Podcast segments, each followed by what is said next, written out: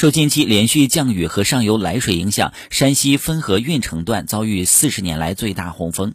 九号上午过境河津后，当天下午抵达山西运城最后一站万荣县，流量达到每秒七百立方米左右。万荣县地处黄河和汾河两河交汇处，庙前村是汾河入黄口。当日下午，在汾河入黄口，汾河洪峰顺利汇入黄河。